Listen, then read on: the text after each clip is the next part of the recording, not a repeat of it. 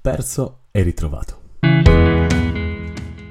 Dopo l'assenza della settimana scorsa, eccoci qua, pronti per nuove avventure. E ho tempo fino al 2021 per gestire la pagina comunque, dopodiché si autodistruggerà, perché i poteri forti dell'Europa non saranno d'accordo. D'altronde non credo che rispetti appieno i nuovi emendamenti, ma io in quel momento avrò già un super podcast con mille mila ascoltatori. Vero? Ma veniamo a noi. Questa settimana ho partecipato a un laboratorio sull'importanza dei social per le aziende, eccetera, in un'ottica anche turistica. Direte cosa ce ne può fregare a noi? Ma invece ci interessa. E vi interessa perché mi ha dato lo spunto per questa puntata. Infatti uno dei relatori, nel suo intervento, ha sottolineato l'importanza di riappropriarci delle parole.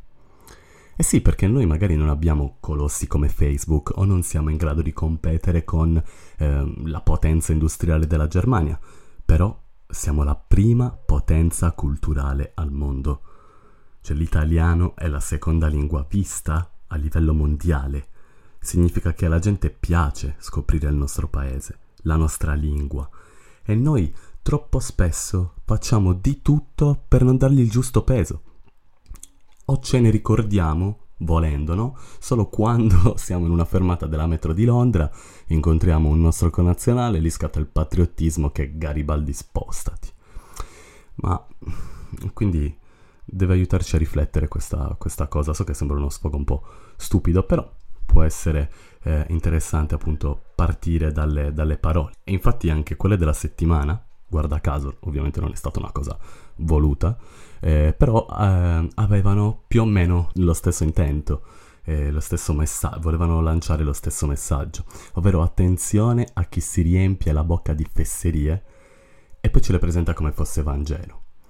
Cioè la nostra società sta cambiando senza dubbio, ma noi non dobbiamo avere paura, non dobbiamo ripararci sotto una scatola di cartone. Piove, bagniamoci, il sole arriverà. Eh, piaciuta la frase finale, eh? Vabbè, al di là della degenerazione pseudo-filosofica, psicologica, togica, volevo aggiungere un altro dato. Molto preoccupante, in realtà, tornando un attimino uh, seri, perché comunque, mh, mm, ovviamente, la prendiamo un po' sul, sul ridere, però deve farci riflettere. Tullio De Mauro, sulla sua analisi riguardo l'analfabetismo funzionale, che peraltro su questo tema voglio farci un'altra puntata perché lo trovo davvero molto interessante, afferma che il 76% degli italiani risulta analfabeta funzionale e il 4% è laureato. Da da pensare, pensiamoci. Ok, cambiamo completamente argomento, aggiornamento sulla situazione del podcast parte film. Ho già preparato qualcosa, ovviamente sceglierò tra i film che ho proposto.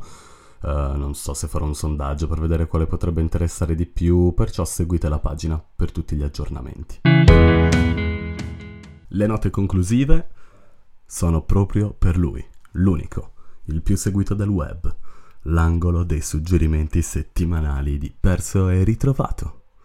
Fortemente consigliata dal sottoscritto e dalla mia vicina di casa immaginaria perché vivo in campagna.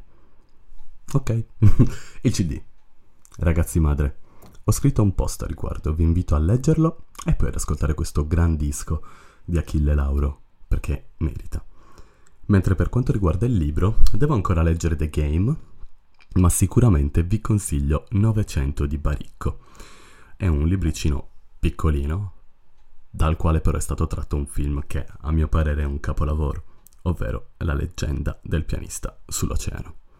E anche per oggi è tutto, ma prima di chiudere volevo lasciarvi con un messaggio importante, perciò metterò una musica triste in sottofondo.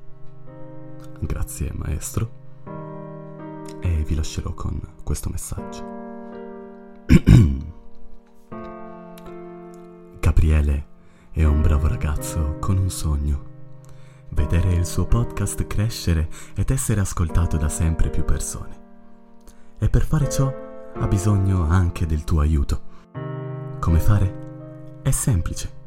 condividi una storia su Instagram dove ascolti questa puntata, o quella precedente, o quella precedente ancora.